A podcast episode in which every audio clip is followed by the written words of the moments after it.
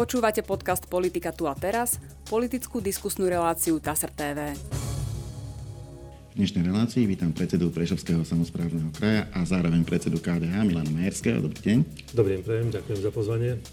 Pán Majerský, hlavnou témou našej dnešnej debaty je akési hodnotenie prvej polovice volebného obdobia. Túto možnosť dostávajú predsedovia všetkých parlamentných a relevantných mimoparlamentných strán v tejto televízii. Začať ale chcem aktuálnym momentom. Ťažko by sa mi obchádzal, lebo to bola veľká dráma, ktorá prebehla v stredu v parlamente. Parlament nevyslovil súhlas e, s vydaním e, predsedu Smeru Roberta Fica na väzobné stíhanie. Chcem sa teda opýtať, aké je stanovisko KDH k tomuto rozhodnutiu poslancov. Tak v prvom rade si treba položiť základnú otázku, že či tento parlament, e, poslanec, poslanci poslaneckého zboru Národnej rady Slovenskej republiky sú nad ľudia, alebo či sú bežní ľudia. Ak sú bežní ľudia, mali by narábať aj s poslancom parlamentu Robertom Ficom ako s bežným človekom. Bežný človek by bol zrejme v takomto prípade vydaný na väzobné stíhanie. Takže to je základná odpoveď e, aj v podstate stanovisko e, KDH. Ale treba možno pokračovať ďalej. Olano sa vždy klasifikovalo ako protikorupčné hnutie a včerajším hlasovaním v Národnej rade už tento mýtus v podstate padol. E, demaskovalo sa Olano, dve poslankyne ako keby neza, nezahlasovali, ako keby sa nechceli pričleniť k tomu protikorupčnému hnutiu. A stojíme pred teraz e, otázkou, čo bude ďalej. Či Oľano bude ešte preferovať tieto témy a bude protikorupčným hnutím a ak, tak s kým, lebo bez e, e, väčšiny v Národnej rade sa to nebude dať dosiahnuť. A ako dlho to ešte vydrží? Možno ešte taká podotázka, nie je to trochu krúte. Z 50 členného poslaneckého klubu 48 poslancov, a to ešte zdôrazňujem, že to je poslanecký klub, ktorý si zakladá na tom, že poslanci majú voľnú ruku pri hlasovaní, že tam nie je nejaká taká stranická e, také, také tlačenie do, do spoločného hlasovania. Dlhé roky to bola, to bola jedna, jedna z tak, jeden z takých pilierov e, ideológie Olano, že sú to nezávislé osobnosti. Napriek tomu 48 z nich hlasovalo za udelenie súhlasu a len dve poslankyne, jedna sa zdržala, jedna nehlasovala, e, teda sa rozhodli nejako inak. Či to nie je trochu kruté potom povedať, že a tým padá celý ich protikorupčný étos? Jedna vec je e, nezávislosť osobností, ktoré tvoria Oľano, ale druhá vec je poslanecká a klubová disciplína, ktorá v parlamente musí platiť. To by malo platiť aj v mestských, obecných zastupiteľstvách, malo by to platiť e, v regionálnych zastupiteľstvách, samozrejme v Národnej rade zvlášť klubová disciplína musí platiť, potom by sme sa nevedeli spoľahnúť na žiadnu politiku, ktorá by tvorila a menila zákony, robila reformy. Tam to musí byť. Jedným duškom chcem, som aj prekvapený, ale pozitívne, strana SAS naozaj zachovala klubovú disciplínu, kde všetci do radu hlasovali spoločne. E, takže má to aj také svetlejšie stránky celé toto hlasovanie. Úplne posledné a potom už pôjdeme k tomu volebnému obdobiu. Vy ste naznačili, že čo bude teda ďalej, čo to naznačuje. To je asi otázka, ktorú si viacerí kladieme. Ako to vidíte vy v KDH? Čo sa zmenilo? Alebo, alebo teda nezmenilo sa nič, bolo to len jedno z mnohých hlasovaní, alebo sa niečo prostredí zmenilo? Som osobne presvedčený, že najbližšie dni, keď zasadne eh, koaličná rada a predsedovia poslaneckých klubov a predsedovia strán, bude v tom jasnejšie Ukáže sa nám do konca týždňa, že aké bude smerovanie aj tohto poslaneckého zboru, či táto vláda bude schopná ešte ťahať ďalšie dva roky, alebo či to hašterenie alebo rozkol, ktorý momentálne vnímame aj mediálne, tak e, či naozaj ukončí funkčnosť tejto vlády. E, ťažko to, povedať. To, to je dosť... Na Slovensku nie sú možné predčasné voľby, legislatíve ich neumožňuje ani, ani ústavným zákonom v parlamente, ani referendum ako keby museli dovládnuť. Jednoducho nedá sa to inak. Áno, tomu rozumiem, e, len či budú vedieť tvoriť reformy, prijímať mm. zákony, keď nebudú mať väčšinu v parlamente a či sa budú vedieť do, dohodnúť na kľúčových veciach, ktoré ešte zvyšné dva roky budú musieť nejakým mm. spôsobom viesť. Toto, toto bude zrejme otázkou najbližšej koaličnej rady. Posledné parlamentné voľby prebehli 29. februára 2020. Už sme celkom slušne e, prešli do druhej polovici volebného obdobia. E, nebolo to volebné obdobie bežné, žiaľ, bolo, bolo vynimočné negatívnym spôsobom. Mali sme tu dva roky e, vlnu za vlnou pandémie nového koronavírusu a keď sa zdalo, že po zmutovaní do omikronovej verzie možno sa čiastočne ten, ten problém zmenší, lebo ten vírus nie je taký agresívny už, e, tak sa zase rozbehla vojna na Ukrajine, pretože Ruská federácia napadla svojho západného suseda. Je to z problému do problému, ale napriek tomu Slovensko teda tie dva roky niečo robilo. Vy ste to sledovali z mimo parlamentnej pozície ako strana. E, ako ste to vnímali tak e, ja ako predseda KDH som to síce vnímal z mimo parlamentnej pozície, ale vnímal som to intenzívne z prvej pozície v rámci aj tých kľúčových tém, ktoré ste vymenovali. Či už to bola pandémia alebo vojnový konflikt na Ukrajine. E, táto vláda vstúpila do jedného z najťažších období, ktoré mohlo, mohla v úvodzovkách vyfasovať, lebo hneď od nástupu, už keď si zoberieme tie prvé fotografie, boli v rúškach Čiže žiadna vláda nebola takto pod rúškom pandémie nejak, keď to mám možno takto preniesť. Čiže bude, bude svietiť už, už vláda Igora Matoviča, keď budú fotografie vlád Slovenskej republiky, tá, táto na prvý pohľad padne do, do oka už tými rúškami. Tá historicky určite zapadne do kontextu toho, že tu sa udialo niečo zvláštne počas tohto obdobia a naozaj toto obdobie sprevádza celý čas, zatiaľ prvé dva roky túto vládu sprevádzajú same ťažké veci, lebo nebola to len pandémia, e, začiatkom príchodu repatriantov, potom testovanie, očkovanie. A tam by som vytkol napríklad e, v tej prvej časti, že sa nerešpektovali odborníci, lebo vláda mala po ruke odborníkov, ktorých mohla rešpektovať. Vláda mohla vystúpiť e, s opatreniami, kde by jednotným a jasným postojom povedala, E, máme liek na pandémiu, vieme ju riešiť, ale musíme byť jednotní. A dokonca, keby lídry najväčších politických strán sa dali napríklad v tom čase zaočkovať, nemuselo to byť e, trieštenie, handrkovanie, ale mali rešpektovať odborníkov a myslím si, že celá tá pandémia mohla byť aj na Slovensku zvládnutá o mnoho, o mnoho lepšie. E, deti boli mimo školského vyučovania, najviac, hádam, zo všetkých okolitých krajín. Boli pozatvárané kostoly, najdlhšie zo všetkých európskych krajín. Boli pozatvárané športoviska, kultúra.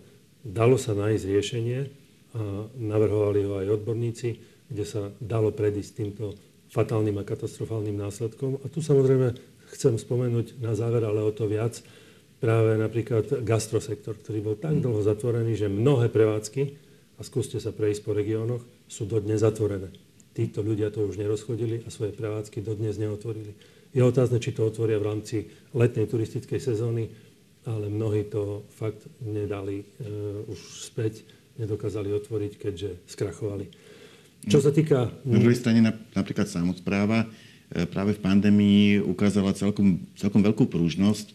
Do, do, do, dokázala, dokázala e, ako keby do istej miery možno aj suplovať tam, kde ten štát bol príliš masívny a, a tie, tie, vlastne tie opatrenia sa netráfali, vedela to vykryť práve samozpráva a to v mnohých prípadoch.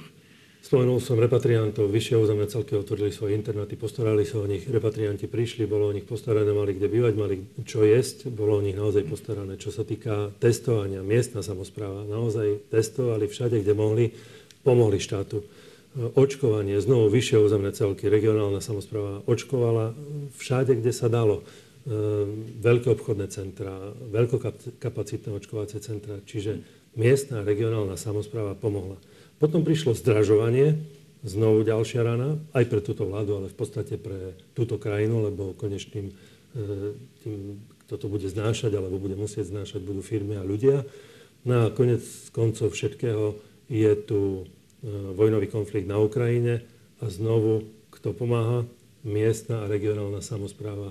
Otvorili sme brány svojich internátov, prijímali sme utečencov, organizovali sme pomoci, či už to boli materiálne, finančné, zbierky, vyčlenovali sme zo svojich rozpočtov finančné prostriedky a o týchto, ľuďoch, o, o týchto ľudí sa chceme postavať nielen preto, aby mali strechu nad hlavou, aby mali čo jesť, aby im nebola zima, ale aby mali dôstojné podmienky na svoj život tu na Slovensku. A tu chcem povedať, že do toho celého kontextu, ktorý som vymenoval, e, že tá miestna a regionálna samozpráva naozaj supluje štát, lebo stačilo, že by tu bol jeden silný koordinátor e, z pozície jednotlivých ministrov a vedeli by sme to hravo zvládnuť. Namiesto toho štát ešte zaťaží tú miestnu a regionálnu samozprávu ďalšími e, finančnými bremenami v podobe daňovo-odvodovej reformy. Toto sa nebude dať zvládnuť, lebo my máme možno peniazy do septembra, možno do začiatku oktobra, čo sa týka miestnej a regionálnej samozprávy, ale potom nastúpi kto? Čo keď sa miestna samozpráva rozhodne, že zatvárame kino, zatvárame divadlo, zatvoríme športoviska, lebo nebudeme mať na jeho prevádzku, na jeho vykurovanie a tak ďalej. Je tu enormný rast energií e, a tepla a všetkého, čo s tým súvisí. To znamená, že áno, Štát možno zvládol e, zmenu na nejakých kľúčových pozíciách, dokázal vymeniť premiéra, hej. E, ľud, verejnosť, národ zrejme akceptuje viac e, Eda Hegera ako Igora Matoviča ako premiéra. Podstatné je ale to, že štát namiesto toho, aby spolupracoval s miestnou a regionálnou samozprávou, aby zvládali tieto krízy, ťažké momenty dobre a spoločnými silami, tak uvali na ňo ešte ďalšie bremena. Toto vysoko kritizujem. A myslíte si, že to nie je v poriadku? Ja, ja som zachytil na tlačovke práve pána ministra financí, že by samozpráva nemala, nemala prísť o nejaké peniaze v porovnaní napríklad s týmto rokom, e, len by nemala mať nárast. A ten nárast by sa mal spotrebovať e, práve na opatrenia, ktorými chce vláda kompenzovať postihnutým skupinám obyvateľstva dopady zdrážovania neviem, e, ten, ten cieľ samotný sa mi zdá byť dobrý. Prečo je problém ten prostriedok? Jednoducho, jeden rok nebude mať samozpráva nárast e, zdrojov. No, keď už sa ideme baviť o číslach, štát vyčlenil, keď sa dobre e, pamätám, alebo keď sa nemýlim, 260 miliónov ano, eur na tento rok. pomoc na tento rok, ale už za prvé tri mesiace, čiže za prvý štvrť rok, štát na daniach vybral 330 miliónov eur.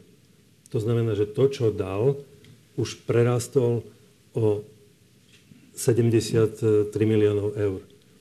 Teraz si zoberme, že vyčlenil 260 a štát bude mať každý mesiac možno viac ako 330 miliónov eur. Možno ďalší mesiac to už bude 400, teda e, štvrť rok, 400. Myslíte vyšší, vyšší výber daní v dôsledku inflácie? A v dôsledku inflácie, presne tak. Čiže tá štátna kasa sa bude mať ako naplniť. To znamená, že aj tie opatrenia štátu prichádzajú veľmi neskoro a sú málo účinné. Veď pomoc rodinám, e, čo sa týka napríklad daňového bonusu alebo prídavkov na deti, toto malo prísť samo sebou už tým, že nastúpila táto vláda, lebo táto vláda hovorí aj o tom, že má prorodinné opatrenia. A tie mali nastúpiť už pred dvoma, pred dvoma rokmi, keď nastúpila táto vláda. Prichádzajú až teraz tie riešenia ako náplasť a to musím naozaj povedať, ako náplasť na e, zdražovanie a na infláciu, ktorá prichádza. Ale štát výberom z daní naozaj bude mať o mnoho, o mnoho vyšší príjem. Ako Čiže to, čo vy, vy, vy si myslíte, že teda nie je potrebné e, na financovanie týchto opatrení e, viazať nejaké zdroje, ktoré, ktoré by mohla inak získať samozpráva? No rozhodne nie tým, že zoberie sa samozpráve, lebo aj samozpráve sa zdražuje.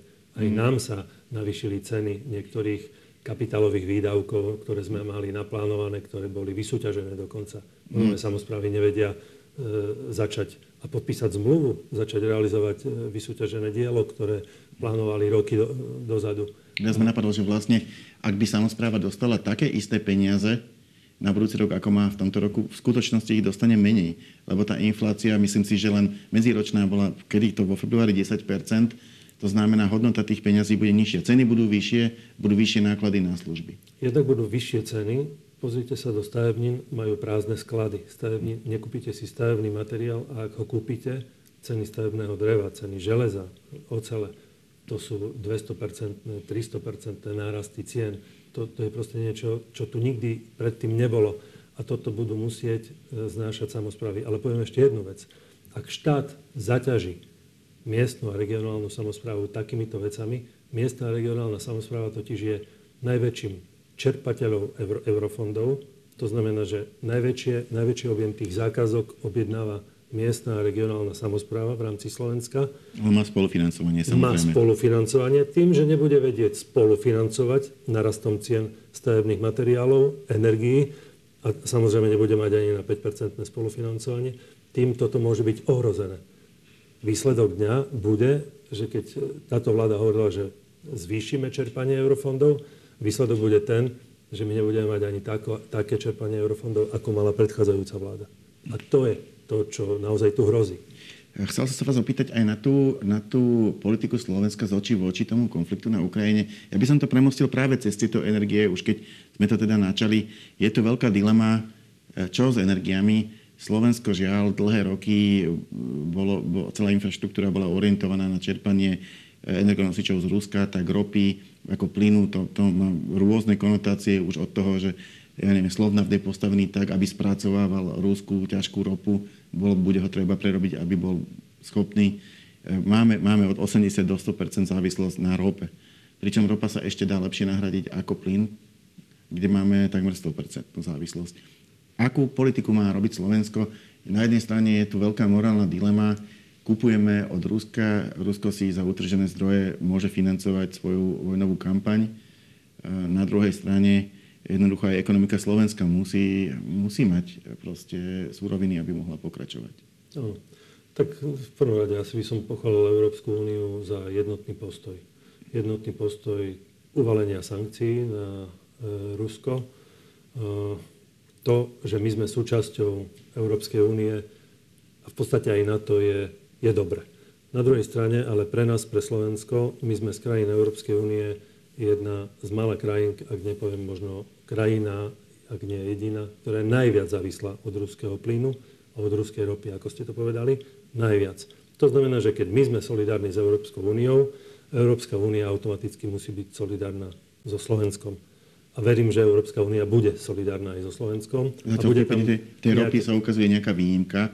To znamená, že bude, e, bude embargo na rúskú ropu, ale Maďarsko a Slovensko asi aj Česká republika budú mať asi nejaké výnimky. Zatiaľ, zatiaľ v posledných troch dňoch sa toto javí, a že zrejme, zrejme budeme mať výnimku, čo je v podstate dobre.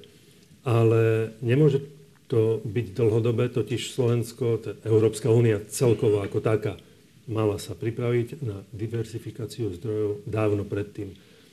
Dávno predtým sme vedeli, že e, ruský trh alebo ruskí producenti nie sú pre nás spolahliví skrz geopolitiku, ktorá sa tam javila už dávno, roky predtým. Mali sme sa postupne pripravovať, mali sme e, sa starať o to, že čo v prípade, ak e, Rusko zatvorí kohutiky. Toto mal prišlo tu, teraz. Mal som tu a... pána ministra Sulika ten hovoril, že napríklad s plynom v podstate Slovensko e, diverzifikovalo tie, tie smery, z ktorých tie potrubia idú.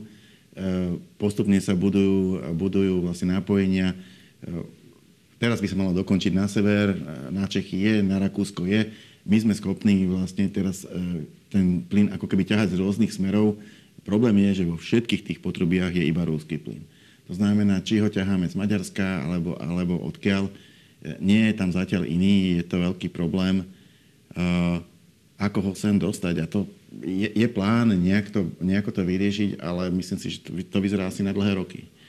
Vyzerá to určite na dlhšie roky. Toto sa nedá vyriešiť v priebehu niekoľkých mesiacov. Odborníci tvrdia, že to môže byť 2, 3, možno aj 5 rokov, kým sa táto otázka vyrieši. Ak budeme v režime výnimiek, tak Slovensko a národné hospodárstvo Slovenska by nemalo utrpieť. De facto Slovensko je súčasť Európskej únie, tak Európska únia určite bude musieť a bude vedieť pomôcť. Ako hodnotíte celkovú politiku? Slovensko sa naozaj snaží ale dosť, dosť jednoznačne a nie, nie s nejakým vajataním, na rozdiel napríklad nášho južného suseda, pomáhať Ukrajine a to vo všetkých smeroch. To znamená nie len tým, že prijímame utečencov, nie len tým, že poskytujeme pomoc v podobe, ja neviem, palív alebo nejakých tovarov alebo nejakej humanitárnej pomoci, ale pomáhame aj muníciou, zbraňami. Dokonca sme venovali, venovali Ukrajine náš e, protiletecký systém S-300 a momentálne sa diskutuje, že by sa možno poskytli aj naše lietadla MiG-29. Chcem sa opýtať, že či je celý tento smer podľa KDH v poriadku, alebo napríklad, lebo hlavne pri tých lietadlách a pri tom proti, e, systéme sa už diskutuje o tom, že či Slovensko nestráca vlastné spôsobilosti pri obrane, lebo naše nebo budú musieť chrániť Poliaci, našu protileteckú obranu budeme riešiť prostredníctvom systému Patriot, ktorý k nám dovezú naši partnery z NATO. Nebudeme mať vlastné, vlastnú techniku na tieto veci. Ako to vnímate? Tak začnem od začiatku, lebo v podstate my sme mali iba dve možnosti. Postaviť sa na stranu agresora, čiže Ruska, alebo na stranu napadnutého, teda Ukrajiny. Viete, ja som z regiónu, kde s Ukrajincami žijeme. Na východe Slovenska tí Ukrajinci sú všade. Sú podnikoch, sú v školách, sú e, v domoch sociálnych služieb, službách, proste sú v obchodoch. My s nimi žijeme, tvoríme komunitu, my sme dokonca zriadovateľom ukrajinského gymnázia. E, tie deti tam sú, učia sa, ukrajinčina sa vyučuje. Sú to ľudia, ktorí sú kultúrne, ľudskí, naozaj nám blízky. Zrazu títo ľudia sú napadnutí ich krajina je naozaj v obrovskom nešťastí a čo by ste urobili, keď by ste videli trpiaceho človeka? Určite z toho ľudského pohľadu prvé, čo vás napadne, pomôcť mu. Ako náhle príde a požiada, alebo vidíte, že trpí, že potrebuje tú pomoc, tak mu pomôžete. To sa netýka iba jedla, bývania, to, že mu podáte naozaj pomocnú ruku. Áno, mohli sme poslať na Ukrajinu obvezy, mohli sme poslať neviem, balenú vodu, potraviny, ale bola by to tá najúčinnejšia pomoc ukrajinskému ľudu, keď vidíme, čo všetko sa tam deje, keď sú Ukrajinci násilne vysťahovaní niekde za Ural na Sibír. Ak to boli legendy, že za Stalina sa to robilo, a inak dokonca aj s Ukrajincami, ale, ale aj s inými národmi. Oni boli schopní celý národ naložiť na vlaky a odviezť. Ale ja som to bral... Za Stalina ako, ako, zo Slovenska bolo okolo 30 tisíc, vyše 30 tisíc ľudí odvezených. Ešte aj od nás. Do Gulagov, od nás. Uh, takže naozaj to... Človek to ale bral ako minulosť, naozaj neopakovateľnú. A tá história sa opakuje. Sme, sme jej svetkami a naozaj je to kruté, čo sa deje. A preto tomuto ľudu treba pomôcť.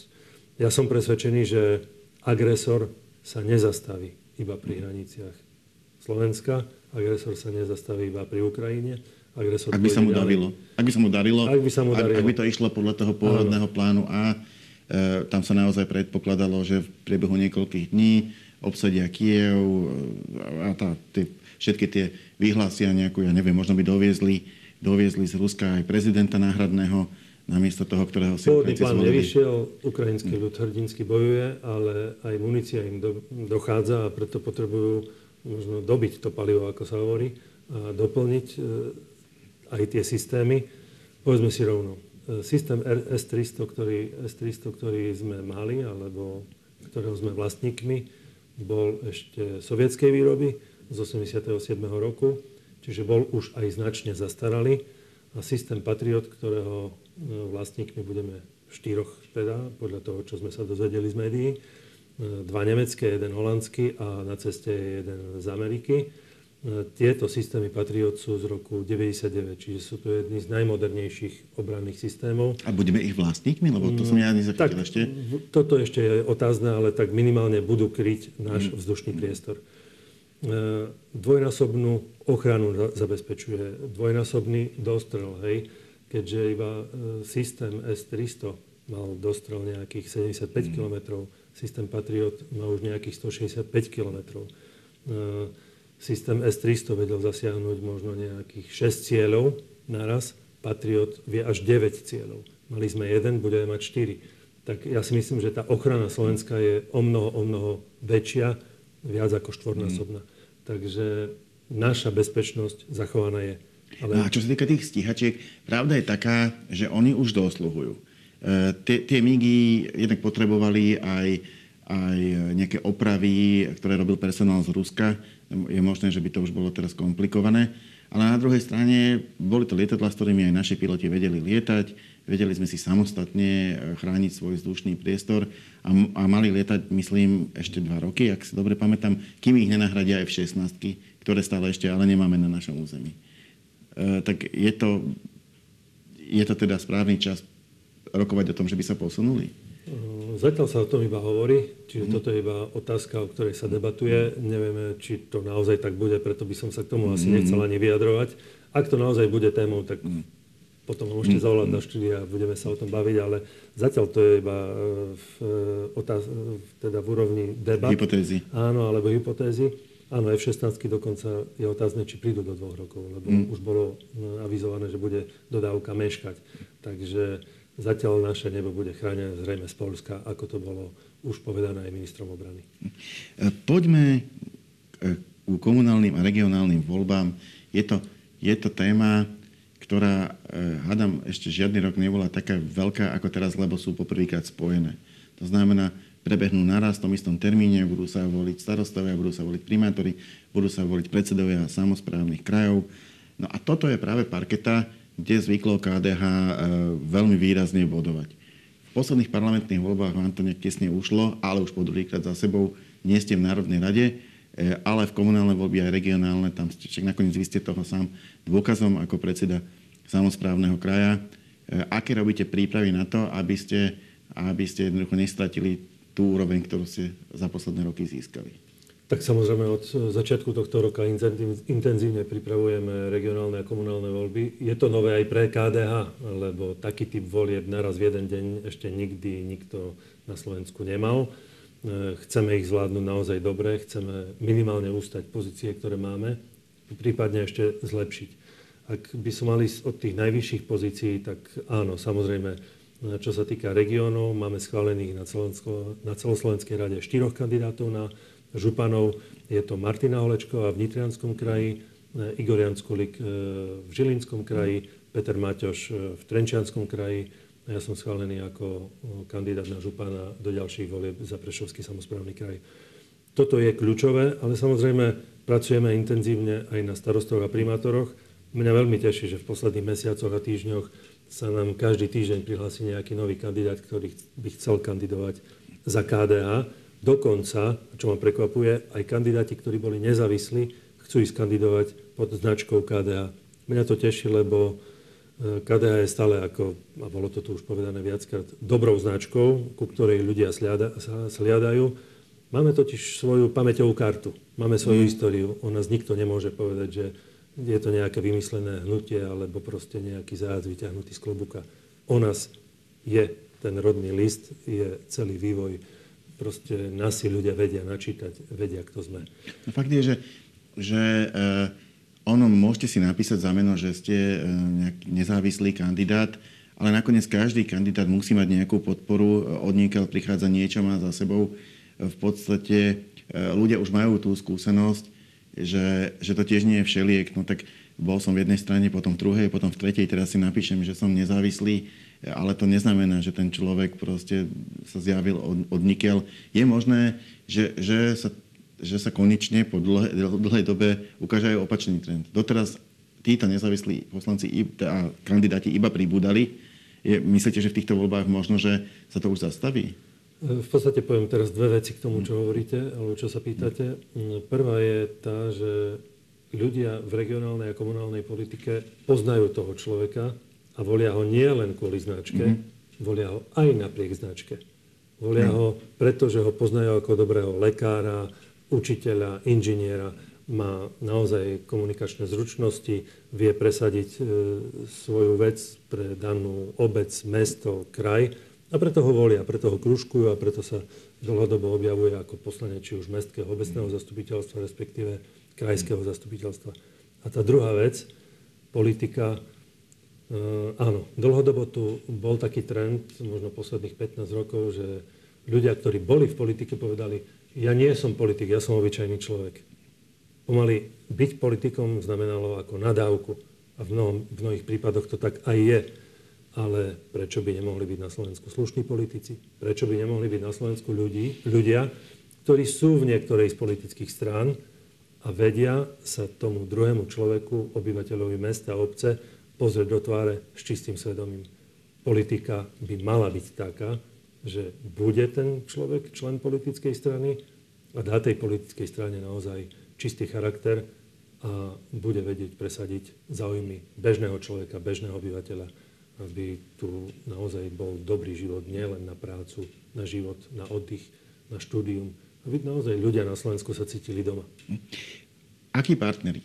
E, tieto voľby sú špecifické v tom, že sú to voľby väčšinové. E, to znamená, samozrejme, kandidát môže ísť aj iba ako kandidát KDH, e, ale riskuje to, že ho proste porazí niekto, kto za sebou nazbiera viacej tých, tých partnerov do koalície a jednoducho agreguje viac voličov za sebou, vyhrať môže iba jeden.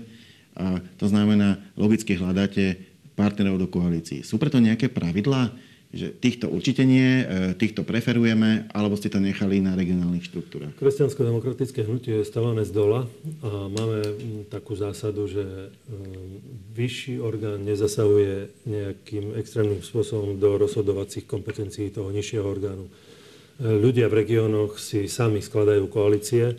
Máme samozrejme aj písané, aj nepísané pravidlá, tak samozrejme nepôjdeme s extrémistami, nepôjdeme so smerom, ale pre nás je dôležité, že my sa nachádzame teraz v čase a v momente, keď sa skladajú jednotlivé koalície, e, prebiehajú debaty, vyjednávania, prebiehajú diskusie, s kým vytvoríme vládnu, najmä tomu župnú koalíciu, mm. s kým utvoríme koalíciu v meste, v obci.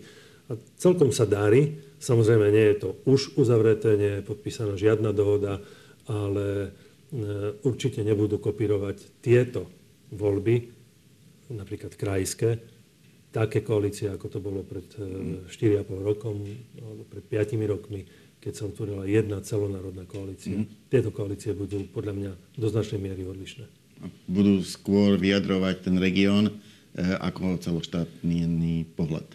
Totiž e, v regionálnych zastupiteľstvách vznikli rôzne koalície, mm-hmm. ktoré sú z rôznych zoskupení regionálnych, zoskupení politických, zoskupení osobnostných, sú tam nezávislé kluby a funguje to. A toto si myslím, že bude zohrávať úlohu aj v týchto voľbách, ktoré prichádzajú a takto sú aj navigovaní naši zastupcovia v jednotlivých regiónoch a mestách. Na tú poslednú otázku ste v podstate už odpovedali. Mám tu zapísané, že či budete kandidovať, takže budete kandidovať na post eh, predsedu Prešovského samozprávneho kraja. Eh, budete mať za sebou iba KDH, alebo, alebo rokujete aj o nejakej koalícii? Tak áno, som schválený celoslovenskou radou, som schválený krajskou radou. Práve teraz prebiehajú už spomínané debaty, diskusie je ťažko povedať teraz dopredu, lebo kým nechcem použiť ten známy výraz... Nie je dohodnuté všetko? Kým nie je dohodnuté všetko, nie je dohodnuté nič, ale aj tento týždeň prebiehali debaty s politickými stranami.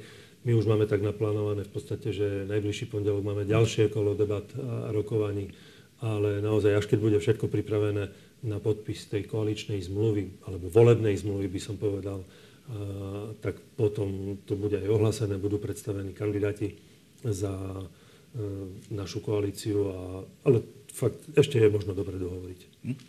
Ďakujem pekne, to bola posledná otázka, posledná odpoveď našej dnešnej debaty.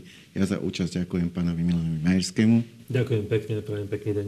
A my sa stretneme v politike tu a teraz opäť na budúci týždeň. Dovidenia.